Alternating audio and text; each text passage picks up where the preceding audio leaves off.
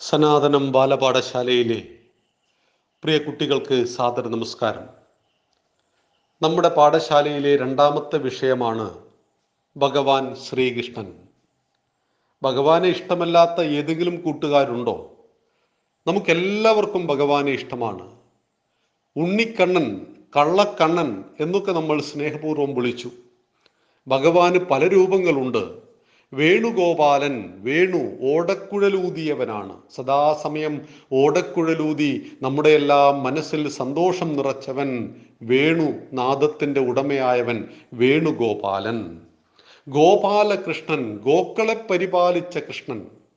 നന്ദനത്തിൽ ഗോക്കളെ പരിപാലിച്ചുകൊണ്ട് ഒരു രാഷ്ട്രത്തിന്റെ കാർഷിക സമൃദ്ധിയെ നിലനിർത്തിയവൻ ഗോവിനെ അമ്മയായി കണ്ടുകരുതി ആരാധിച്ചവൻ ഗോപാലൻ അഥവാ ഗോപാലകൃഷ്ണൻ എന്നറിയുക. അച്യുതൻ ച്യുതിയില്ലാത്തവൻ ഒരിക്കലും നശിക്കാതെ നമുക്ക് മുന്നിൽ നിലനിൽക്കുന്നവൻ. ഋഷികേശൻ ഇന്ദ്രിയങ്ങളെ നിയന്ത്രിച്ചവൻ. ഭഗവാന് ഒരിക്കലും കരയാത്ത ദൈവമാണ് നമുക്ക് ഭഗവാൻ. രാമൻ പൊട്ടിപ്പൊട്ടി കരയുന്നു ശ്രീരാമചന്ദ്രൻ നമുക്ക് മുന്നിൽ അവതരിക്കുന്നത് ഒരു മനുഷ്യന്റെ വ്യത്യസ്ത തലങ്ങളെക്കുറിച്ച് മനുഷ്യനായി നമ്മെ ചിന്തിപ്പിക്കാനാണ്. രാമൻ ദുഃഖമുണ്ടായപ്പോൾ കരഞ്ഞിട്ടുണ്ട് സന്തോഷമുണ്ടായപ്പോൾ ഒരുപാട് ചിരിച്ചിട്ടുണ്ട്. പക്ഷേ ഭഗവാൻ കൃഷ്ണൻ ജനിച്ചത് എവിടെയാണ്? അമ്മാവന്റെ തടവറയിൽ ദേവകിയുടെ മകനായി വസുദേവന്റെ മകനായി ജനിച്ചു ജയിലിൽ ജനിച്ചു ഭഗവാൻ. ഭഗവാൻ അമ്മയുടെ മുലപ്പാൽ കുടിച്ചിട്ടില്ല. പ്രസവിച്ച് വീണ ഉടനെ തന്നെ വസുദേവൻ ഒരു വലിയ കൂട്ടയിലാക്കിയിട്ട് ഈ കുഞ്ഞിനെയും കൊണ്ട് അമ്പാടിയിലേക്ക് പോകുന്നു. അവിടെ പ്രസവിച്ചു കിടക്കുകയായിരുന്ന യശോദയുടെ കുഞ്ഞിനെ തിരിച്ചെടുത്തു. അവിടെ നമ്മുടെ കണ്ണനെ വെച്ചു കൊടുത്തുകൊണ്ട് തിരിച്ചു വരികയാണ്. അമ്മയെ കണ്ടിട്ടില്ല ഭഗവാൻ ജനിച്ച ഉടനെ. അമ്മയുടെ പാൽ കുടിച്ചിട്ടില്ല ഭഗവാൻ. കാരാഗ്രഹത്തിൽ ജനിച്ച കുട്ടി. ആറ് മാസം പ്രായമായപ്പോഴാണ് പൂതന എന്ന രാക്ഷസി ഉണ്ണിക്കണ്ണനെ കൊല്ലുവാൻ വന്നത്. എങ്ങനെയാണ് കൊന്ന് കൊല്ലുവാൻ വന്നത്? പാൽ കൊടുത്തു കൊല്ലുവാൻ വന്നു. മുല കൊടുത്തു കൊല്ലുവാൻ വന്നവളെ ഭഗവാൻ മുല കുടിച്ചു കൊന്നു കളഞ്ഞു. ഈ ഭഗവാന്റെ ജീവിതത്തിലൂടെ സഞ്ചരിക്കുമ്പോൾ ഒരിക്കൽ പോലും ഭഗവാൻ കരഞ്ഞിട്ടില്ല. സകല ഇന്ദ്രിയങ്ങളെയും നിയന്ത്രിച്ചവൻ ഋഷികേശൻ എന്നറിയുക. പാർത്ഥസാരഥി. പാർത്ഥന്റെ അർജുനന്റെ സാരഥിയായവനാണ്. കർമ്മത്തിൽ നിന്നും പിന്തിരിഞ്ഞോടി അർജുനനെ. യുദ്ധഭൂമിയിൽ വെച്ച് ഞാൻ യുദ്ധം ചെയ്യില്ലെന്ന് പറഞ്ഞുകൊണ്ട് ഒളിച്ചോടുവാൻ ശ്രമിച്ച അർജുനനെ കർമ്മ നിപുണനാക്കിയ പതിനെട്ട് അധ്യായങ്ങളിലൂടെ എഴുന്നൂറ് ശ്ലോകങ്ങൾ നമുക്ക് ഉപദേശിച്ചു നൽകിയ ഭഗവാൻ ശ്രീകൃഷ്ണൻ ഭഗവത്ഗീത നമുക്ക് നൽകിയ പാർത്തന്റെ സാരഥിയായ ഭഗവാനെ നമുക്ക് ഒത്തിരി ഒത്തിരി ഇഷ്ടമാണ്. ആ ഭഗവാന്റെ ജീവിതത്തിലൂടെയാണ് നമുക്ക് അടുത്ത ആഴ്ച മുതൽ സഞ്ചരിക്കേണ്ടത്. ഭഗവാന്റെ ബാല്യകാലം മുതൽ വേടന്റെ അമ്പേറ്റ് ഭഗവാൻ സ്വർഗസ്ഥനാകുന്നത് വരെയുള്ള സംഭവ ബഹുലമായ ശ്രീകൃഷ്ണന്റെ ജീവിതത്തിലൂടെ സഞ്ചരിക്കുക. പഠിക്കുവാനുള്ളത് പഠിക്കുക. തള്ളേണ്ടത് തള്ളുക. കൊള്ളേണ്ടത് കൊള്ളുക. ഇതിൻ ഭാഗ്യമുള്ളവരാണ് നമ്മൾ. ഭഗവത്ഗീതയിൽ പറഞ്ഞു രാമായണത്തിൽ പറഞ്ഞു എന്നതുകൊണ്ട് ഒന്നും കണ്ണടച്ച് പ്രിയപ്പെട്ട കുട്ടികൾ സ്വീകരിക്കരുത്. നമ്മുടെ പ്രത്യേകത എന്താണ്? അനന്ത വികാസ സാധ്യതയുള്ള ബുദ്ധിയാണ്. ആ ബുദ്ധിക്ക് ബുദ്ധിയുടെ മാനദണ്ഡത്തിനനുസരിച്ച് കൊണ്ട് നമുക്ക് കാര്യങ്ങളെ മനസ്സിലാക്കുക. പക്ഷെ കാര്യങ്ങളെ മനസ്സിലാക്കണമെങ്കിൽ അത് പഠിക്കണം. പഠിക്കാതെ ഒരു കാര്യവും മനസ്സിലാക്കാൻ സാധ്യമല്ല. പതിനാറായിരത്തെട്ട് ഭാര്യമാരുണ്ട് ശ്രീകൃഷ്ണന് എന്ന് പറഞ്ഞാൽ നമുക്ക് പറഞ്ഞു കൊടുക്കുവാൻ കഴിയണം അതിങ്ങനെയൊക്കെയാണ് അതിന്റെ കാര്യങ്ങൾ. താങ്കൾ പറയുന്നത് തെറ്റാണ്. ഭഗവാന്റെ പതിനാറായിരത്തെട്ട് ഭാര്യമാരുടെ ചരിത്രം ഇങ്ങനെയാണ് നമുക്കത് പഠിക്കണം. സ്ത്രീകൾ കുളിച്ചുകൊണ്ടിരിക്കുമ്പോൾ അവരുടെ വസ്ത്രം എടുത്തു കൊണ്ടുപോയവനാകുന്നു ഭഗവാൻ എന്നൊരു ആരോപണമുണ്ട് അപ്പൊ പറഞ്ഞു കൊടുക്കണം അന്ന് ഭഗവാന്റെ പ്രായം ഇതായിരുന്നു. എന്തുകൊണ്ടാണ് ഗോപസ്ത്രീകളുടെ വസ്ത്രം ഭഗവാൻ എടുത്തു കൊണ്ടുപോയത്? ഗോപസ്ത്രീകളെ ബാധിച്ച അഹങ്കാരം എന്തായിരുന്നു? എങ്ങനെയാണ് ആ അഹങ്കാരത്തെ ഭഗവാൻ ഇല്ലാതാക്കിയത് എന്ന് പറഞ്ഞു കൊടുക്കുവാൻ നമുക്ക് കഴിയണം. സ്വന്തം അമ്മാവനെ കൊന്നവനാണ് ശ്രീകൃഷ്ണൻ. കംസൻ അമ്മാവനാണ്. പക്ഷെ അമ്മാവനെ കൊല്ലേണ്ടി വന്നു. എന്തുകൊണ്ട്? കഥ നമ്മൾ പഠിക്കണം ചരിത്രം നമ്മൾ പഠിക്കണം എന്നിട്ട് പറഞ്ഞു കൊടുക്കണം. എന്റെ കൃഷ്ണൻ അമ്മാവനെ വരെ കൊന്നിട്ടുണ്ട് ധർമ്മത്തിന്റെ സംരക്ഷണത്തിനു വേണ്ടി. അതിന്റെ കാര്യകാരണങ്ങളെക്കുറിച്ച് നമ്മൾ മനസ്സിലാക്കണം. യുദ്ധത്തിൽ നിന്നും പിന്തിരിഞ്ഞ് ഞാൻ കൊലപാതകത്തിനില്ല. യുദ്ധം വേണ്ട ചോരപ്പുഴ ഒഴുകണ്ടെന്ന് പറഞ്ഞ അർജുനോട് യുദ്ധം ചെയ്യൂ എന്ന് ഭഗവാൻ പറഞ്ഞു. അർജുനനെ കൊണ്ട് എല്ലാവരെയും കൊല്ലിച്ചു. എന്തുകൊണ്ട്? നമുക്ക് ഭഗവത്ഗീത പഠിക്കണം. പയ്യെ പയ്യെ. നമ്മുടെ നിലവാരത്തിനനുസരിച്ച് പതുക്കെ പതുക്കെ ഈ കാര്യങ്ങളെല്ലാം പഠിക്കണമെങ്കിൽ ശ്രീകൃഷ്ണന്റെ ഭഗവാൻ ശ്രീകൃഷ്ണന്റെ ജീവിതത്തിലൂടെ നമുക്ക് സഞ്ചരിക്കണം. ഭഗവാന്റെ ജന്മം മുതൽ മരണം വരെ നടന്ന ജീവിതത്തെ പറയുവാൻ നമുക്ക് കുറേ ദിവസങ്ങൾ ആവശ്യമുണ്ട്. നല്ല കഥകളാണ്. ആ കഥകളെല്ലാം തന്നെ മനോഹരങ്ങളാണ്. നമ്മുടെ ഹൃദയത്തിൽ ആഴത്തിൽ സ്പർശിക്കുന്നവയാണ് എന്നറിയുക. സനാതനം ബാലപാഠശാലയിലെ വിദ്യാർത്ഥികൾക്ക് അടുത്ത ആഴ്ച മുതൽ ശ്രീകൃഷ്ണന്റെ ജീവചരിത്രം ശ്രീകൃഷ്ണന്റെ കഥകൾ ഉണ്ടാവും ആ കഥകൾ എല്ലാവരും അതിന്റെ പ്രധാനപ്പെട്ട പോയിന്റുകൾ ഓരോ ആഴ്ചയും ഒരു നോട്ട്ബുക്കിൽ കുറിച്ചു വെക്കുന്നത് വളരെ നല്ലതാണ്. അങ്ങനെ കുറിച്ചു വെച്ചിട്ട് കുറേ ദിവസങ്ങൾക്ക് ശേഷം വായിച്ചു നോക്കുമ്പോൾ നമ്മൾ എത്ര കഥകൾ പറഞ്ഞു എന്തൊക്കെ കാര്യങ്ങൾ പറഞ്ഞു എന്ന് നമുക്ക് പെട്ടെന്ന് ഓർമ്മ വരും. നമ്മൾ ചുമ്മാ ഇങ്ങനെ കേട്ട് പോയി കഴിഞ്ഞാൽ നമ്മളോട് പലതും മറന്നുപോകും അതുകൊണ്ട് ബാലപാഠശാലയിൽ പറയുന്ന കാര്യങ്ങൾ പ്രസക്തമായ കാര്യങ്ങൾ ഒന്ന് നോട്ട് ചെയ്തു വെക്കണം. എഴുതി വെക്കണം. പൂർണമായി എഴുതി വെക്കാനല്ല പറഞ്ഞത്. അതിൽ പ്രധാനപ്പെട്ട പോയിന്റുകൾ എഴുതി വെച്ചിട്ട് നമുക്ക് ഓർമ്മിച്ചെടുക്കാൻ കഴിയണം. കഥകൾ ഒരു പ്രാവശ്യം കേട്ടാൽ തന്നെ അത് മനസ്സിൽ പതിഞ്ഞു പോകും. പിന്നീട് അതിന്റെ ചില പോയിന്റുകൾ മാത്രം മനസ്സിലാക്കിയാൽ നമുക്ക് പെട്ടെന്ന് അത് ഓർമ്മ വരും. അടുത്ത ആഴ്ച മുതൽ ശ്രീകൃഷ്ണന്റെ ജീവിതത്തിലൂടെ സംഭവ ബഹുലമായ ഭഗവാൻ ശ്രീകൃഷ്ണന്റെ പാർത്ഥസാരഥിയുടെ വേണുനാഥന്റെ ആ ജീവിതത്തിലൂടെയുള്ള നമ്മുടെ യാത്ര തുടരുകയാണ്. ഏവർക്കും നന്ദി നമസ്കാരം. വന്ദേ മാതരം. സനാതനം ബാലപാഠശാലയിലെ പ്രിയ കുഞ്ഞുങ്ങൾക്ക് സാദര നമസ്കാരം. നമ്മൾ ഇന്നു മുതൽ ഭഗവാൻ ശ്രീകൃഷ്ണന്റെ കഥകളെ പറയുകയാണ്. ഭഗവാന്റെ ജനനം മുതൽ വേടന്റെ അമ്പേറ്റ് സ്വർഗസ്ഥനാകുന്നത് വരെയുള്ള സംഭവ ബഹുലമായ ഭഗവാന്റെ ജീവിതം. ഭഗവത്ഗീതയിൽ ഒരു ശ്ലോകമുണ്ട്. അതിങ്ങനെയാണ്. യഥാ യഥാ ഹി ധർമ്മസ്യ ഗ്ലാനിർഭവതി ഭാരത. അഭ്യുദ്ധാനമധർമ്മസ്യ തഥാത്മാനം സൃജാമ്യഹം. പരിത്രാണായ സാധൂനാം വിനാശായ ച ദുഷ്കൃതാം. ധർമ്മ സംസ്ഥാപനാർത്ഥായ സംഭവാമി യുഗേ യുഗേ. എപ്പോഴെല്ലാം ധർമ്മത്തിന് താഴ്ചയും അധർമ്മത്തിന് ഉയർച്ചയും ഉണ്ടാകുന്നുവോ അപ്പോഴെല്ലാം സജ്ജനങ്ങളുടെ സംരക്ഷണത്തിനും ദുഷ്ടജനങ്ങളുടെ നാശത്തിനും ധർമ്മത്തിന്റെ സംരക്ഷണത്തിനും വേണ്ടി ഞാൻ അവതരിച്ചു കൊണ്ടേയിരിക്കും ഇതാണ് ഭഗവാൻ പറഞ്ഞത്.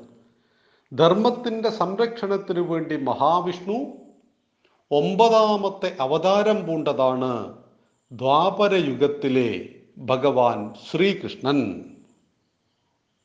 ദേവാസുര യുദ്ധത്തിൽ വധിക്കപ്പെട്ട അസുരന്മാരിൽ പലരും അവരുടെ കർമ്മഫലം അനുഭവിച്ചു തീരാത്തവരാകയാൽ അവർ രാജാക്കന്മാരായി ഭൂമിയിൽ വീണ്ടും ജനിച്ചു. അവരിൽ ഉഗ്രസേനന്റെ പുത്രനായി കംസൻ എന്ന പേരിൽ ഒരു രാക്ഷസൻ ജനിച്ചു.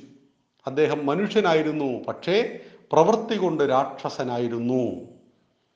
ഇപ്രകാരമുള്ള രാജാക്കന്മാർ തനിക്കുണ്ടായ ഭാരം സഹിക്കാൻ വയ്യാതെ ഭൂമിദേവി ഒരു പശുവിന്റെ രൂപത്തിൽ ബ്രഹ്മാവിന്റെ അടുത്ത് ചെന്ന് തന്റെ സങ്കടം അറിയിച്ചു.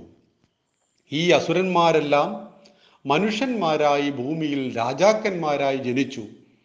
അവർ നല്ല മനുഷ്യന്മാരോട് കാണിക്കുന്ന ക്രൂരതകൾ കൊണ്ട് എനിക്ക് ഭൂമിയിൽ സഹിക്കാൻ പറ്റുന്നില്ല എന്ന് ഭൂമിദേവി ഗോമാതാവിന്റെ രൂപം പൂണ്ട് ബ്രഹ്മാവിന്റെ അരികിൽ ചെന്ന് സങ്കടം പറഞ്ഞു.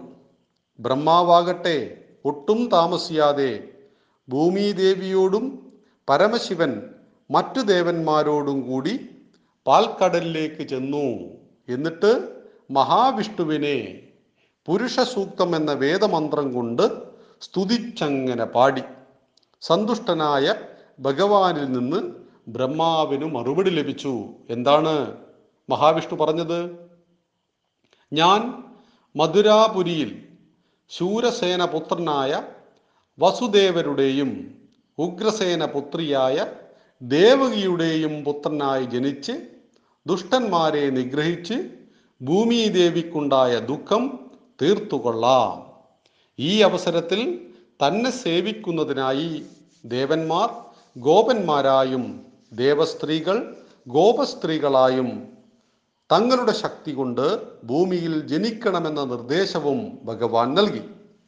ഈ സന്തോഷ വാർത്ത ബ്രഹ്മാവിൽ നിന്നും ശ്രവിച്ച ഭൂമിദേവിയും ദേവന്മാരും സന്തുഷ്ടരായി മടങ്ങിപ്പോയി. ഭഗവാന്റെ അവതാരവും പ്രതീക്ഷിച്ച് ലോകം ഇങ്ങനെ ഇരുന്നു. ഈ സമയത്താണ് ഉഗ്രസേനന്റെ പുത്രനായ കംസൻ തന്റെ പ്രിയ സഹോദരിയായ ദേവകിയെ മധുരാപുരിയിലെ രാജാവായ ശൂരസേനന്റെ പുത്രൻ വസുദേവർക്ക് വിവാഹം ചെയ്തു കൊടുക്കുവാൻ തീരുമാനിച്ചു. വസുദേവർ സത്യസന്ധനും ധർമ്മിഷ്ഠനുമായിരുന്നു. ധീരനും യോദ്ധാവും സുന്ദരനുമായിരുന്നു. അതുപോലെ തന്നെ വളരെ ആർഭാടത്തോടുകൂടി അവർ വിവാഹം നടത്തി. പ്രിയ സഹോദരിയായ ദേവകിയുടെ വിവാഹത്തിന് എല്ലാ രാജാക്കന്മാരെയും വിളിച്ചു ചേർത്തു കംസൻ. കംസന്റെ കോപവും കംസന്റെ ശക്തിയും അറിയാവുന്നത് കൊണ്ട് അന്നുവരെ നടന്നതിൽ ഏറ്റവും മഹത്വം ബൃഹത്വമായ ഒരു വിവാഹമായിരുന്നു അത്. വളരെ ആർഭാടത്തോടുകൂടി ആ വിവാഹം നടന്നതിന് ശേഷം കംസൻ തന്റെ സഹോദരിയോടുള്ള വാത്സല്യം കൊണ്ട് നവദമ്പതികളെയും വഹിച്ച രഥത്തിന്റെ സാരഥിയായിട്ടിരുന്നു. അപ്രകാരം സന്തോഷത്തോടുകൂടി രഥം തെളിയിച്ചു കൊണ്ടിരിക്കുന്ന കംസന്റെ കാതുകളിലേക്ക് പെട്ടെന്നൊരു അശരീരി കേട്ടു. അല്ലയോ ദുഷ്ടനായ കംസ നിന്റെ പെങ്ങളായ ദേവകിയുടെ എട്ടാമത്തെ പുത്രൻ നിന്റെ അന്ധകനായിത്തീരും. ദേവകിക്ക് ജനിക്കുന്ന എട്ടാമത്തെ പുത്രൻ കംസ നിന്നെ കൊല്ലും ഇതായിരുന്നു പറഞ്ഞത്. അത് കേട്ട മാത്രയിൽ രോഷാകുലനായി തീർന്ന കംസൻ ദേവകിയെ കൊല്ലുവാനായി ഉറയിൽ നിന്നും വാൾ വലിച്ചെടുത്തു ദേവകിയുടെ തലയിൽ ചുറ്റിപ്പിടിച്ചു. അതുകൊണ്ട് പരിഭ്രാന്തി പൂണ്ട വസുദേവൻ കംസന്റെ ക്ഷോഭമടക്കുവാനായി പല സാന്ത്വന വാക്കുകളും പറഞ്ഞു നോക്കി. എന്നാൽ അതുകൊണ്ടൊന്നും കംസന്റെ കോപം അടങ്ങിയില്ല. ഒടുവിൽ പറഞ്ഞു ദേവകി പ്രസവിക്കുന്ന ഓരോ കുഞ്ഞിനെയും കംസന് സമർപ്പിച്ചു കൊള്ളാം. വസുദേവരുടെ ഈ വാക്കുകൾ കംസൻ അംഗീകരിച്ചു. തൽക്കാലം ക്രോധം ശമിച്ചു. രണ്ടുപേരെയും ജയിലിലടച്ചു. ദേവകി വസുദേവന്മാർ കംസനെ പ്രശംസിച്ച് അങ്ങനെ യാത്രയായി. അനന്തരം ദേവകി ആദ്യമായി പ്രസവിച്ച കീർത്തിമാൻ എന്ന പുത്രനെ വസുദേവൻ കംസന് സമർപ്പിച്ചു. വസുദേവന്റെ സത്യസന്ധയിൽ സന്തുഷ്ടനായ കംസൻ എട്ടാമത്തെ പുത്രനാണല്ലോ തന്റെ അന്ധകനെന്നും അതിനാൽ ഈ ശിശുവിനെ എന്തിനു വധിക്കണമെന്നും വിത വിചാരിച്ച് അതിനെ വസുദേവർക്ക് തിരിച്ചു കൊടുത്തു. വസുദേവർ അത്യന്തം സന്തോഷത്തോടെ ശിശുവിനെയും കൊണ്ട് ദേവകി സമീപത്തെത്തി. ദേവകിക്കും അതിരറ്റ സന്തോഷമായി.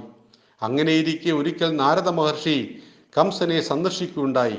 കംസനിൽ നിന്ന് എല്ലാ സംഭവങ്ങളും കേട്ടറിഞ്ഞ നാരദൻ യാദവന്മാരും ഗോപന്മാരും പ്രായേണ ദേവാംശ സംഭവന്മാരും കംസാദികൾ അസുരാംശ സംഭവമാണെന്നും മായാവിയായ മഹാവിഷ്ണു ദേവന്മാരുടെ പ്രാർത്ഥന പ്രകാരം കംസനെയും മറ്റും വധിക്കുവാനായി ജനിക്കാൻ പോകുന്നുവെന്നും മറ്റും കംസനെ ധരിപ്പിച്ചു.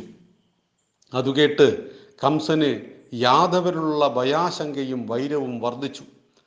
അവൻ പിതാവായ ഉഗ്രസേനെ സ്ഥാനഭൃഷ്ടനാക്കി സ്വയം രാജാവായി. അച്ഛനെ അധികാരത്തിൽ നിന്നും പുറത്താക്കി കംസൻ രാജാവായി. കൂടാതെ വസുദേവർക്ക് പിറന്ന ഓരോ സന്താനത്തെയും മഹാവിഷ്ണു ആയിരിക്കുമോ എന്ന ശങ്കയാൽ പാറമേലടിച്ചു കൊന്നുകളയുകയും വസുദേവനെയും ദേവകിയെയും തന്റെ ഗൃഹത്തിനുള്ളിലേക്ക് ചങ്ങലക്കടിച്ച് ബന്ധിക്കുകയും ചെയ്തു. എന്നു മാത്രമല്ല അവൻ പ്രലംബൻ ഭഗൻ ചാണൂരൻ മുഷ്ടികൻ അരിഷ്ടൻ തുടങ്ങിയ അസുരന്മാരുടെയും ജരാസന്ധൻ തുടങ്ങിയ രാജാക്കന്മാരുടെയും സഹായത്തോടെ യാദവന്മാരെ കണക്കിലധികം ദ്രോഹിക്കുകയും അവരെ കൊന്നൊടുക്കുകയും ചെയ്തു. അവർ കുരുക്ഷേത്രം പാഞ്ചാലം കേകയം വിദർഭ മുതലായ സ്ഥലങ്ങളിൽ പോയിട്ട് ഈ പറയുന്ന യാദവന്മാർ അഭയം പ്രാപിച്ചു. കംസന്റെ ക്രൂരത അങ്ങനെ തുടരുകയാണ്. കംസനോട് പറഞ്ഞു അശരീരി കംസ എട്ടാമത്തെ പുത്രൻ നിന്നെ കൊല്ലും. എന്തിനാണ് കംസനെ കൊല്ലുന്നത്? കംസൻ ദുഷ്ടനായിരുന്നു. നല്ല ജനങ്ങളെ പീഡിപ്പിച്ചവനായിരുന്നു. ജനങ്ങളെ കൊള്ളയടിച്ചവനായിരുന്നു. സുഖജീവിതം നയിക്കുമ്പോൾ തന്നെ ജനങ്ങളെ പട്ടിണിക്കിട്ടവനായിരുന്നു. അങ്ങനെ ദുഷ്ടനായ കംസ നിന്നെ നിന്റെ മരുമകൻ തന്നെ കൊല്ലും. അതുകൊണ്ട് തന്റെ പെങ്ങളോട് സഹോദരിയോട് വല്ലാത്ത സ്നേഹമുണ്ടായിരുന്നു ദേവകിയോട് കംസന്. പക്ഷേ തന്നെ കൊല്ലും. ദേവകിയുടെ പുത്രൻ എന്നറിഞ്ഞതും ദേവകിയെ തന്നെ ഇല്ലാതാക്കാൻ പരിശ്രമിച്ചു. ദേവകിയുടെ ഭർത്താവായ വസുദേവൻ കാര്യങ്ങളെല്ലാം പറഞ്ഞ് ബോധ്യപ്പെടുത്തി തന്റെ മക്കളെ നിനക്ക് നിന്നെ ഏൽപ്പിക്കും പ്രസവിച്ചാൽ ഉടനെ. ഒന്നാമത്തെ കുഞ്ഞിനെ ഏൽപ്പിച്ചു. അതിനെ കൊല്ലാതെ തിരിച്ചു കൊടുത്തു എങ്കിലും നാരദ മഹർഷിയിൽ നിന്നും കഥകൾ കേട്ടു. നാരദ മഹർഷി അവിടെ പ്രശ്നങ്ങൾ ഉണ്ടാക്കാൻ വന്നതല്ല സത്യം സത്യസന്ധമായിട്ട് അവതരിപ്പിക്കുകയാണ് നാരദ മഹർഷിയുടെ ലക്ഷ്യം.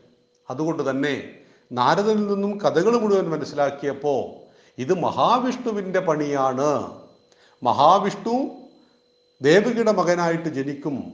ദേവന്മാരും അതുപോലെ തന്നെ ദേവസ്ത്രീകളുമെല്ലാം തന്നെ ഗോപന്മാരും ഗോപികമാരുമായിട്ടും ജനിക്കും. ഈ കഥകളെല്ലാം മനസ്സിലാക്കിയപ്പോൾ വസുദേവന്റെയും ദേവകിയുടെയും ഒരു മക്കളും ബാക്കി ഉണ്ടാകാൻ പാടില്ല എന്ന് തീരുമാനിച്ചു. ആ മക്കളെ കൊല്ലുവാൻ കംസൻ തുടങ്ങി. ആ കംസന്റെ നാശത്തിന് ഭഗവാൻ അവതരിക്കുന്നതും കാത്ത് ലോകമിരിക്കുന്നതാണ് നമുക്ക് ഇനി വേണ്ടത്. ഭഗവാൻ അവതരിക്കുന്നത് ദുഷ്ടജനങ്ങളെ നിഗ്രഹിച്ച് സജ്ജനങ്ങളെ സംരക്ഷിക്കുവാനാണ്. അടുത്ത ആഴ്ച ഭഗവാന്റെ അവതാരത്തെക്കുറിച്ച് നമുക്ക് ജന്നത്തെക്കുറിച്ച് നമുക്ക് സംസാരിക്കാം. നന്ദി നമസ്കാരം. വന്ദേ മാതരം. സനാതനം ബാലപാഠശാലയിലെ പ്രിയ കുഞ്ഞുങ്ങൾക്ക് സാദര നമസ്കാരം. നമ്മൾ ഭഗവാൻ ശ്രീകൃഷ്ണന്റെ ജീവിത കഥയിലൂടെ സഞ്ചരിക്കുകയാണ്. അമ്മാവനായ കംസന്റെ ക്രൂരകൃത്യങ്ങളാൽ ഭഗവാന്റെ ജ്യേഷ്ഠ സഹോദരങ്ങളെയൊക്കെയും കൊന്നുകളഞ്ഞു കംസൻ. അങ്ങനെ ഭഗവാൻ തീരുമാനിച്ചു വിഷ്ണു ഭഗവാൻ തീരുമാനിച്ചു എനിക്ക് ഭൂമിയിൽ പിറക്കുവാൻ സമയമായി. വാസുദേവരുടെ മനസ്സിലേക്ക് പ്രവേശിച്ചു ഭഗവാൻ. ആ ഭഗവദംശനത്തെ ദേവകി തന്റെ മനസ്സുകൊണ്ട് തന്നിലേക്ക് പകർന്നു. ഭഗവാൻ അങ്ങനെ ദേവകിയുടെ വയറ്റിൽ ജനിച്ചു. ദേവകി തന്റെ എട്ടാമത്തെ ഗർഭത്തിൽ ഭഗവാനെ ധരിച്ചു. ഭഗവാൻ ദേവകിയുടെ ഗർഭത്തിൽ പ്രവേശിച്ചപ്പോഴേക്ക് ദേവകിക്ക് എന്തെന്നില്ലാത്തൊരു ശോഭയുള്ളതായി കംസനും മറ്റും അനുഭവപ്പെട്ടു. എല്ലാവരും പറയാൻ തുടങ്ങി. ദേവകി നീ ഇതിനു മുമ്പ് ഏഴ് പ്രസവിച്ചു എങ്കിലും നിന്നെ കാണുവാൻ ഇത്രയേറെ ചൈതന്യമുള്ളത് ഇപ്പോഴാണല്ലോ എന്ന്. തന്റെ പ്രാർത്ഥനയ്ക്കനുസരിച്ച് ഭഗവാൻ ഭൂമിയിൽ അവതരിക്കാൻ പോകുന്നുവെന്നറിഞ്ഞ ബ്രഹ്മാവ് പരമശിവനോടും നാരദ മഹർഷിയോടും ചേർന്ന് ഭഗവാനെ സ്തുതിച്ചു. ചിങ്ങമാസത്തിലെ കൃഷ്ണപക്ഷത്തിലെ അഷ്ടമി തിഥിയും ബ്രഹ്മാവ് ദേവതയായ രോഹിണി നക്ഷത്രവും ഒത്തുചേരുന്ന ശുഭമുഹൂർത്തം സമാഗതമായി. അതായത് ഭഗവാന്റെ അവതാര മുഹൂർത്തത്തിനു സമയമായി. ഭഗവാന്റെ അവതാരത്തെ പഞ്ചഭൂതങ്ങളും തങ്ങളുടെ പ്രകൃതിക്കൊത്ത് സ്വാഗതം ചെയ്തു. ഭൂമിയിലെ ഗ്രാമങ്ങൾ നഗരങ്ങൾ ഖനികളെല്ലാം തന്നെ മംഗളവസ്തുക്കളാൽ പൂരിതമായി. നദികളിലും മറ്റും സ്വച്ഛന്തമായി ജലം നന്നായി തെളിഞ്ഞൊഴുകി. ജലാശയങ്ങൾ താമരപ്പൂക്കളെ വിരിയിച്ച് ആ മുഹൂർത്തത്തെ വരവേറ്റു. ഉത്തമ ബ്രാഹ്മണരുടെ ത്രേതാഗ്നികൾ കത്തിജ്വലിച്ചു. വായുവാകട്ടെ പുണ്യമായ ഗന്ധത്തോടെ ശുചിയായി സുഖസ്പർശം നൽകുമാറ് മന്ദം മന്ദം വീശി. നിർമ്മലമായ ആകാശം നക്ഷത്രദീപങ്ങൾ കൊളുത്തിയ പെരുമ്പറയുടെ ശബ്ദത്താലും ഭഗവാന്റെ ആഗമനത്തെ കാത്തിരുന്നു. മേഘങ്ങൾ മന്ദം മന്ദമായി ജലം വർഷിച്ചുകൊണ്ടിരുന്നു. വനപ്രദേശങ്ങൾ പക്ഷികളുടെ കളകൂജനത്താൽ മുഖരിതമായി തീർന്നു. അർദ്ധരാത്രി വന്നപ്പോൾ ചന്ദ്രൻ ഉദിച്ചു പൊങ്ങി സജ്ജനങ്ങളുടെ എല്ലാം മനസ്സുകളിൽ എന്തെന്നില്ലാത്ത ആഹ്ലാദം അനുഭവപ്പെട്ടു. ആ അവസരത്തിൽ ഭഗവാൻ ദേവകിയുടെ ഗർഭപാത്രത്തിൽ നിന്ന് ആകാശത്തിൽ പൂർണചന്ദ്രൻ ഉദയം ചെയ്തതുപോലെ പുറത്തേക്ക് വന്ന് ശോഭിച്ചു. ദേവകി ഭഗവാനെ പ്രസവിച്ചു. ഒരത്ഭുത ബാലന്റെ രൂപത്തിലായിരുന്നു ഭഗവാന്റെ ആവിർഭാവം. താമര ഇതൾ പോലെ മനോഹരമായ കണ്ണുകൾ. ശങ്ക ചക്ര ഗതാപങ്കജങ്ങൾ ധരിച്ച നാലു തൃക്കൈകൾ. മാറിൽ ശ്രീവത്സം എന്നടയാളം കഴുത്തിൽ കൗസ്തുഭരത്നം. അരയിൽ മഞ്ഞപ്പെട്ട്. സാന്ദ്രമായ മേഘത്തിന്റെ വർണമായ ശരീരം. അമൂല്യരത്നങ്ങൾ പതിച്ച കിരീടം ധരിച്ച ശിരസ്. മകരകുണ്ടലങ്ങൾ അണിഞ്ഞ കാതുകൾ നീലിമയാർന്ന് ചുരുണ്ടുകിടക്കുന്ന കേശം വളകളും തോൾവളകളും ധരിച്ച കൈകൾ എന്നിവയോടുകൂടി ആ അത്ഭുത ബാലനെ വസുദേവരും ദേവകിയും കൺകുളിർകയെ കണ്ടു. സാക്ഷാൽ വിഷ്ണു ഭഗവാന്റെ രൂപത്തിൽ തങ്ങളുടെ കൺമുന്നിൽ പ്രത്യക്ഷപ്പെട്ട ആ ബാലൻ പിതാവായ വസുദേവരും മാതാവായ ദേവകിയും ആനന്ദഭാഷമും തൂയിക്കൊണ്ട് ഗദ്ഗതത്തോടെ രോമാഞ്ചമണിഞ്ഞ ദേഹത്തോടുകൂടി മുക്തകണ്ഠം സ്തുതിച്ചു.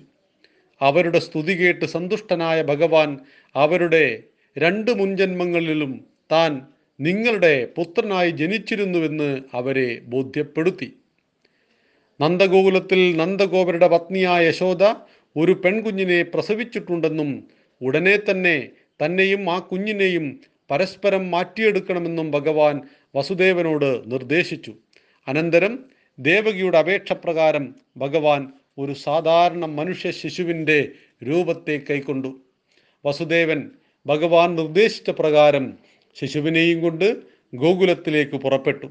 ഈ അവസരത്തിൽ അടഞ്ഞുകിടക്കുന്ന കവാടങ്ങൾ തനിയെ തുറന്നു. വസുദേവന്റെ കാലിലുണ്ടായിരുന്ന ചങ്ങലകൾ താനെ അഴിഞ്ഞു വീണു. വസുദേവർക്ക് നല്ല കൂരിച്ചെരിയുന്ന മഴയായപ്പോൾ ആദി ശേഷൻ തന്റെ ഫണങ്ങൾ കൊണ്ട് കുടപിടിച്ചു. ഫണങ്ങളിലുള്ള രക്തങ്ങൾ ശോഭ കൊണ്ട് വഴി കാണിച്ചു കൊടുത്തു.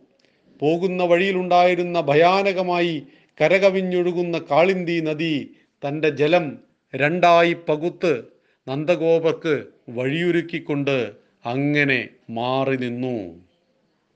ഭഗവാനെയും കൊണ്ട് വസുദേവർ നന്ദഗ്രഹത്തിലേക്ക് പുറപ്പെട്ടപ്പോഴേക്കും യശോദ ഒരു പെൺകുഞ്ഞിനെ പ്രസവിച്ചു. ഭഗവാന്റെ നിർദ്ദേശപ്രകാരം യോഗമായായിരുന്നു അത്. ഭഗവാൻ നിർദ്ദേശിച്ചതായിരുന്നു അങ്ങനെ പിറക്കാൻ. അപ്രകാരം യശോദയുടെ പുത്രിയായി ജനിച്ചു.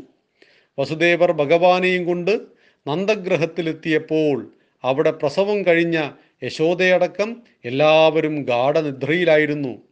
യോഗമായയുടെ വൈഭവത്താലും പ്രസവം കഴിഞ്ഞ ക്ഷീണത്താലും താൻ പ്രസവിച്ച കുട്ടി ആണോ പെണ്ണോ എന്ന് യശോദക്ക് പോലും അറിവില്ലായിരുന്നു. വസുദേവർ ആരുമറിയാതെ തന്റെ കയ്യിലുള്ള ശിശുവിനെ യശോദയുടെ അടുത്ത് കിടത്തി അവിടെ കിടന്ന പെൺകുഞ്ഞിനെയും കൊണ്ട് തന്റെ ഗ്രഹത്തിലേക്ക് തിരിച്ചു വന്നു.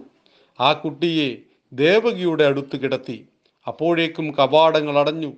തന്റെ കാലിൽ ചങ്ങലയും പൂർവസ്ഥിതിയിലായി ദേവകിയുടെ അടുത്ത് കിടന്ന പെൺകുട്ടി ഉറക്കേ കരയാൻ തുടങ്ങി.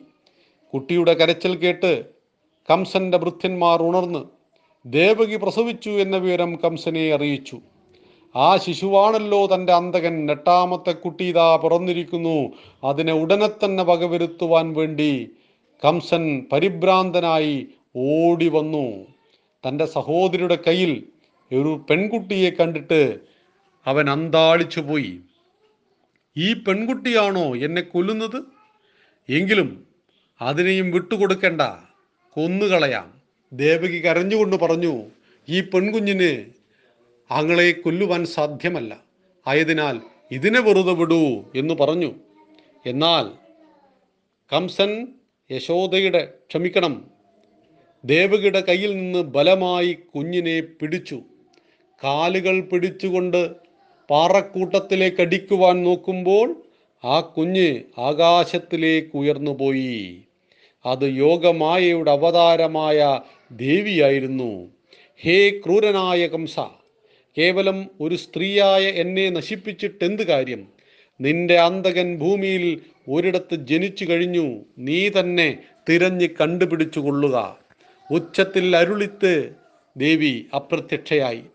ജനങ്ങൾ ദേവിയെ ഭൂമിയിലെ വിവിധ ക്ഷേത്രങ്ങളിൽ വ്യത്യസ്ത രൂപത്തിലും നാമത്തിലും ആരാധിച്ചു വരുന്നു. ഇച്ഛാഭംഗം കൊണ്ട് വ്യാകുല ഹൃദയനായ കംസനാകട്ടെ വസുദേവനെയും ദേവകിയെയും തടവറയിൽ നിന്നും മോചിപ്പിച്ചു. ഭഗവാൻ ജനിച്ചു. ഭഗവാന്റെ ജന്മം പ്രകൃതിയും ആഘോഷിക്കുകയായിരുന്നു. സമസ്ത ലോകവും ഭഗവാന്റെ ജന്മത്തിനു വേണ്ടി കാത്തിരിക്കുകയായിരുന്നു. അധർമ്മം വർദ്ധിച്ചപ്പോൾ തന്റെ അമ്മാവനായ കംസൻ അധർമ്മത്തിന്റെ പ്രതീകമായി മാറിയപ്പോഴും മറ്റു രാക്ഷസവർഗങ്ങൾ ശിഷ്ടജനങ്ങൾക്ക് നൽകുന്ന അധർമ്മത്തിന്റെ എല്ലാ പ്രശ്നങ്ങളും അവസാനിപ്പിക്കുവാൻ ഭഗവാന് മനുഷ്യരൂപത്തിൽ അവതരിക്കേണ്ടി വന്നു. അങ്ങനെ വസുദേവന്റെയും ദേവകിയുടെയും എട്ടാമത്തെ മകനായി ഭഗവാൻ ഭൂമിയിൽ അവതരിച്ചു. യശോദയുടെ പെൺകുഞ്ഞിനെ മാറ്റിയിട്ട് അവിടെ ദേവകിയുടെ മകനെ കിടത്തി. യശോദ പോലും ഇതറിയുന്നില്ല. ആ പെൺകുഞ്ഞിനെയും കൊണ്ട് തിരിച്ച് കാരാഗ്രഹത്തിലേക്ക് വന്നു. അവിടെ ആ കുഞ്ഞിനെ കൊല്ലുവാൻ പരിശ്രമിച്ചു കംസൻ. പക്ഷേ കുഞ്ഞ് ആകാശത്തിലേക്ക് ഉയർന്നുപോയി. കംസനെ കൊല്ലുവാനുള്ള കുഞ്ഞിന് ഭൂമിയിൽ ജന്മമെടുത്തു കഴിഞ്ഞു എന്ന പ്രഖ്യാപനത്തോടുകൂടി ഇനി അങ്ങോട്ട് കംസന്റെ പരാക്രമങ്ങളാണ്. തനിക്ക് ജീവിക്കുവാൻ വേണ്ടിയിട്ട് കംസൻ മുന്നോട്ട് വെച്ച കംസന്റെ ആജ്ഞ കേട്ടപ്പോൾ എല്ലാവരും ഞെട്ടിത്തരിച്ചു പോയി. കംസൻ പറഞ്ഞ കാര്യങ്ങൾ കംസന്റെ ക്രൂരതകൾ എന്തായിരുന്നു എന്ന് നമുക്ക് അടുത്ത ആഴ്ച പറയാം. ഭഗവാന്റെ ജീവിതത്തിലൂടെ നമുക്ക് സഞ്ചരിക്കാം. എല്ലാ കുഞ്ഞുങ്ങൾക്കും നന്ദി നമസ്കാരം. വന്ദേ മാതരം. സനാതനം ബാലപാഠശാലയിലെ പ്രിയ കുഞ്ഞുങ്ങൾക്ക് സാദര നമസ്കാരം.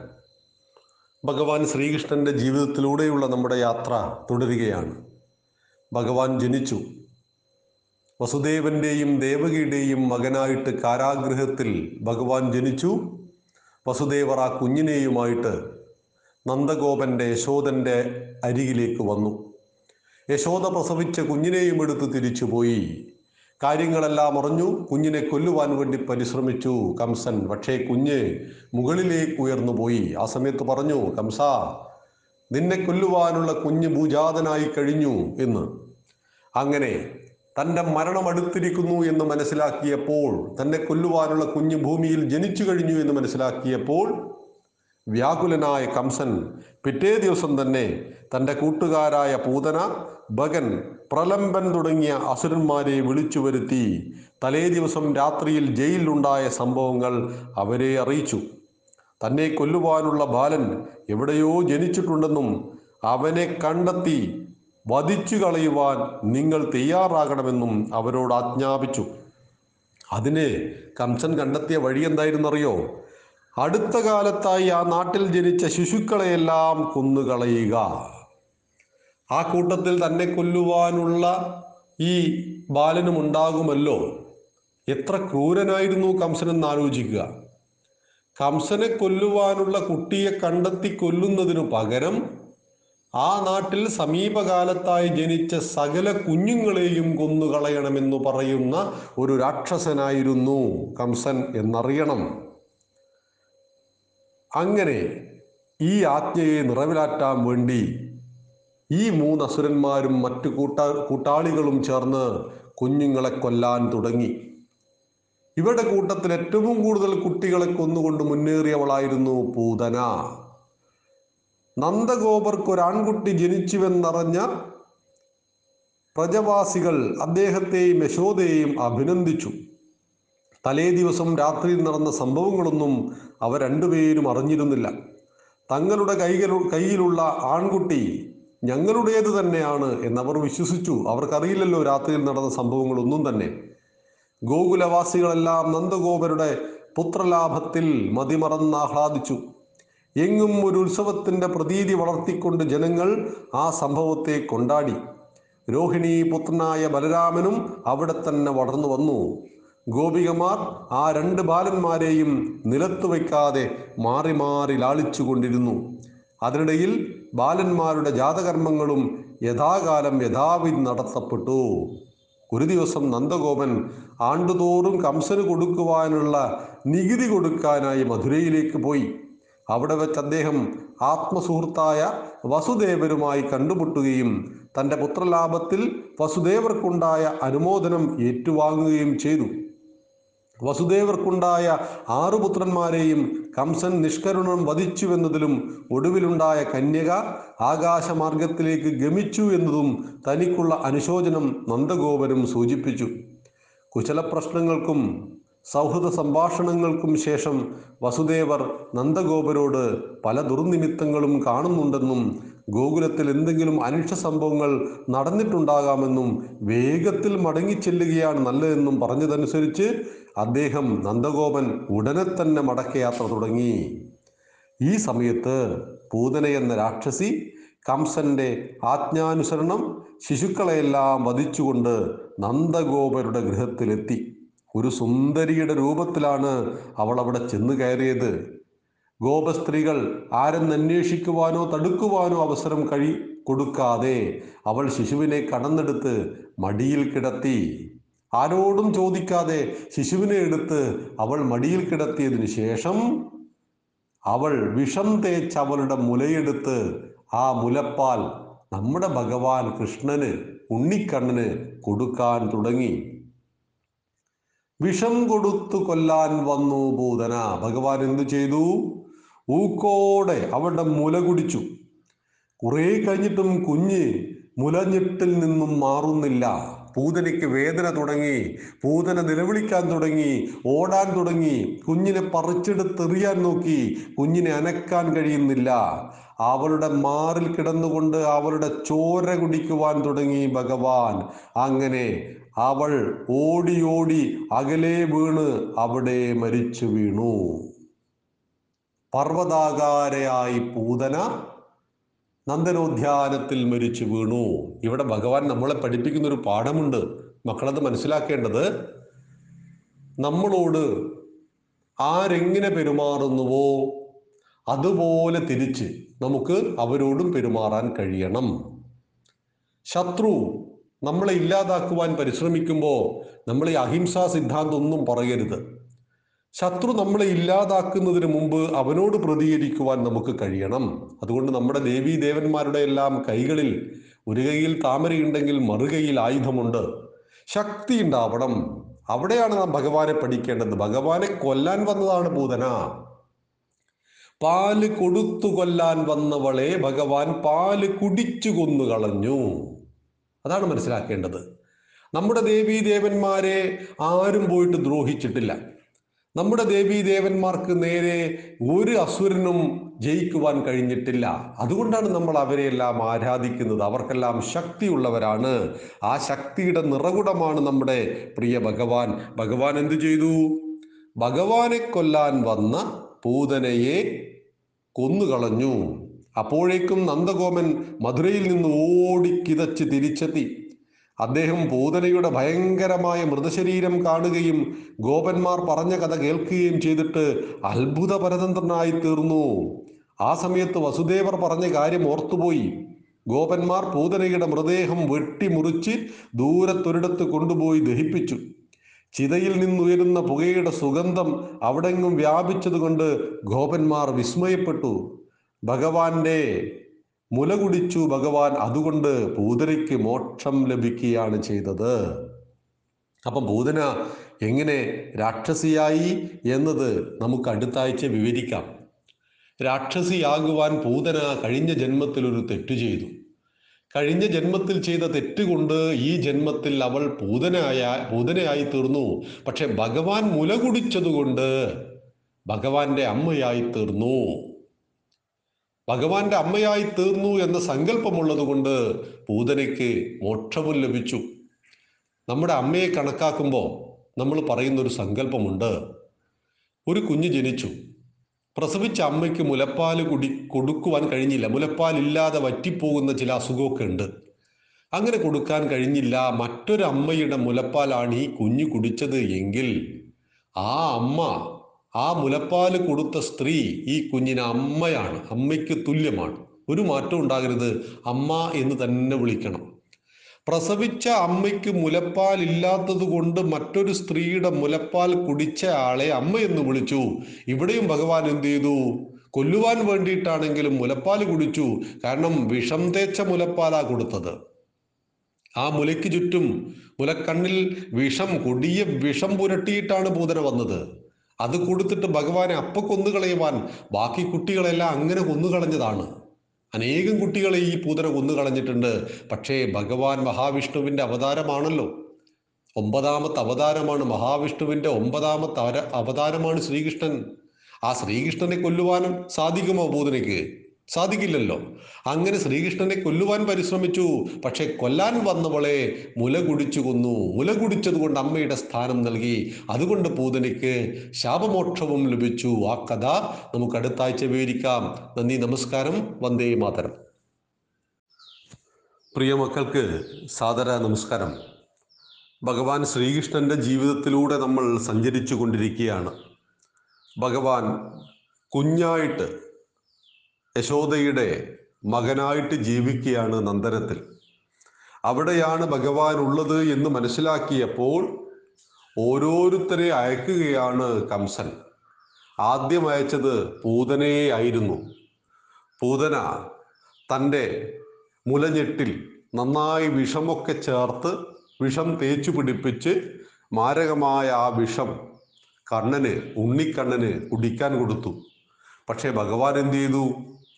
മുല കൊടുത്തു കൊല്ലാൻ വന്നവളെ മുല കുടിച്ചു കൊന്നു കളഞ്ഞു. അതോടുകൂടി പൂതനക്ക് മോക്ഷം കിട്ടി. രണ്ടാമത് മറ്റൊരു അസുരനെ അയച്ചു. അതായിരുന്നു ശകടാസുരൻ. ശകടാസുരൻ ആരായിരുന്നു? ശകടാസുരൻ മുൻ ജന്മത്തിൽ ഹിരണ്യാക്ഷപുത്രനായ ഉൽക്കജനായിരുന്നു ഒരു ദിവസം അഹങ്കാരിയായ ഉൽക്കജൻ ലോമശൻ എന്ന മഹർഷിയുടെ ആശ്രമ പരിസരത്തെ വൃക്ഷങ്ങൾ അപ്പാടെ നശിപ്പിച്ചു കളഞ്ഞു. വൃക്ഷങ്ങളെ നശിപ്പിക്കുന്നത് ഗുരുതരമായ തെറ്റാണ് മക്കൾ മനസ്സിലാക്കണം. കാരണം നമുക്ക് ശുദ്ധമായ വായുവിനെ നൽകുന്നത് ഈ പച്ചപ്പാണ്. അതുകൊണ്ട് തന്നെ ആരും പച്ചപ്പ് നശിപ്പിക്കുന്നതിനെ നമ്മൾ അംഗീകരിക്കാൻ പാടില്ല. നമ്മുടെ തൊഴിലുറപ്പ് പദ്ധതിയുടെ ഭാഗമായിട്ട് റോഡ് സൈഡിലെ പച്ചപ്പിനെ നശിപ്പിക്കുന്നത് വ്യാപകമായിട്ട് നമ്മൾ കാണുന്നു. ഇത് കേന്ദ്ര സർക്കാർ നിരോധിച്ചതാണ്. എന്തുകൊണ്ട്? പുല്ല് ചെത്തിക്കളയുമ്പോൾ ഒരുപാട് ദോഷങ്ങൾ നമുക്കുണ്ട്. ഒന്ന് മണ്ണൊലിപ്പ് കൂടുന്നു. രണ്ട് വേനൽക്കാലത്ത് പൊടിപടലങ്ങളിൽ നിന്നും നമ്മളെ സംരക്ഷിക്കുന്നു. എല്ലാത്തിലുപരി പ്രാണവായുവിന്. നമ്മൾ ഉള്ളിലേക്ക് വലിക്കുന്നത് ശുദ്ധമായ ഓക്സിജൻ. നമ്മൾ പുറത്തേക്ക് വിടുന്നത് കാർബൺ ഡൈ ഓക്സൈഡാണ് ഈ കാർബൺ ഡൈ ഓക്സൈഡ് എന്ന ചൂടുവായുവിനെ സ്വീകരിച്ച് ശുദ്ധമായ തണുത്ത ഓക്സിജനെ നമുക്ക് നൽകുന്നത് ആരാണ്? ഈ പുൽക്കൊടിയാണ് ഈ ചെടികളാണ് ഈ വൻവൃക്ഷങ്ങളാണ് അതുകൊണ്ടാണ് ഭാരതം വൃക്ഷങ്ങളെ ആരാധിച്ചു. എന്താ പറഞ്ഞത് വൃക്ഷത്തെക്കുറിച്ച് ഭാരതം? പത്ത് കിണറിന് സമം ഒരു കുളം പത്ത് കുളത്തിന് സമം ഒരു തടാകം. പത്ത് തടാകത്തിന് സമം ഒരു നദി പത്ത് നദിക്ക് സമം ഒരു പുത്രൻ പത്ത് മക്കൾക്ക് സമം ഒരു വൃക്ഷം. ഒരു വൃക്ഷം പത്ത് മക്കൾക്ക് സമമാണ്. അതുകൊണ്ട് തന്നെ സനാതനം ബാലപാഠശാലയിലെ പ്രിയ മക്കൾ ഒരിക്കലും പച്ചപ്പിനെ നശിപ്പിക്കരുത്. എത്രത്തോളം മരങ്ങളൊക്കെ വെച്ച് പിടിപ്പിക്കാൻ പറ്റുമോ ജന്മദിനത്തിനെങ്കിലും നമുക്ക് വൃക്ഷങ്ങൾ വെച്ച് പിടിപ്പിക്കണം. ഒന്നാമത്തെ ജന്മദിനത്തിൽ ഒരു വൃക്ഷം. രണ്ടാമത്തെ ജന്മദിനത്തിന് രണ്ട് വൃക്ഷം പത്താമത്തേന് പത്ത്. അങ്ങനെ വർദ്ധിച്ച് വർദ്ധിച്ച് അങ്ങനെ മക്കൾ കൂട്ടി നോക്കണം. നൂറ് വയസ്സ് വരെ ജീവിക്കുമ്പോൾ നമ്മൾ എത്ര വൃക്ഷം വെക്കും? അതൊരു കണക്കാണ് കേട്ടോ. എല്ലാവരും ചെയ്തു നോക്കണം. ഒന്നാമത്തെ ജന്മദിനത്തിൽ ഒരു വൃക്ഷം വെച്ചു. നൂറാമത്തെ ജന്മദിനത്തിൽ നൂറ് വൃക്ഷം വെച്ചാൽ നൂറ് വർഷം കൊണ്ട് ഒരാൾ എത്ര വൃക്ഷങ്ങൾ വെച്ച് പിടിപ്പിക്കും എന്ന് വെറുതെ ഒന്ന് കൂട്ടി നോക്കുക. അങ്ങനെ നമ്മുടെ ഈ അസുരൻ ഉൽക്കല ഉൽക്കജൻ. ലോമശൻ എന്ന മഹർഷിയുടെ ആശ്രമത്തിലെ വൃക്ഷങ്ങളെ മുഴുവൻ വെട്ടി നശിപ്പിച്ചു. അതോടുകൂടി മഹർഷി ശപിച്ചു നീ കൊടിയ പാപം ചെയ്തിരിക്കുന്നു. അതുകൊണ്ട് നീ ദേഹമില്ലാത്തവനായി പോകട്ടെ. നീ മരിച്ചു പോകണ്ട. പക്ഷെ നിനക്ക് ശരീരമുണ്ടാവില്ല. നീ അദൃശ്യനായിരിക്കും. ആർക്കും നിന്നെ കാണാൻ പറ്റില്ല. നിനക്ക് ശരീരമേ ഉണ്ടാവില്ല. നീ ആത്മാവ് മാത്രമുള്ളവനായി തീരും. അങ്ങനെ ശപിച്ചു. അതോടുകൂടി അവൻ ഒരു അസുരനായ ദേഹമില്ലാത്ത അസുരനായി തീർന്നു. ഈ അസുരനെ കുറിച്ച് നമ്മുടെ കംസൻ അറിയാം. അതുകൊണ്ട് തന്നെ നമ്മുടെ കണ്ണനെ കൊല്ലുവാൻ എളുപ്പമാണ്. ആരും കാണില്ലല്ലോ. ഈ അസുരൻ എന്ത് ചെയ്തു? അവൻ കണ്ണന്റെ മുന്നിലുള്ള ഒരു ശകടം ഒരു വണ്ടിയിൽ അവന്റെ ആത്മാവ് കയറിക്കൂടി അതോടുകൂടി വണ്ടിക്കു ജീവൻ വന്നു. എന്താ സംഭവിച്ചത്?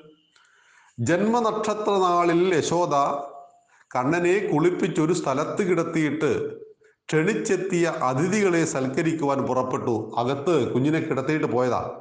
കുട്ടിയെ നോക്കുവാൻ മറ്റ് ഗോപന്മാരെ ഏൽപ്പിക്കുകയും ചെയ്തിരുന്നു.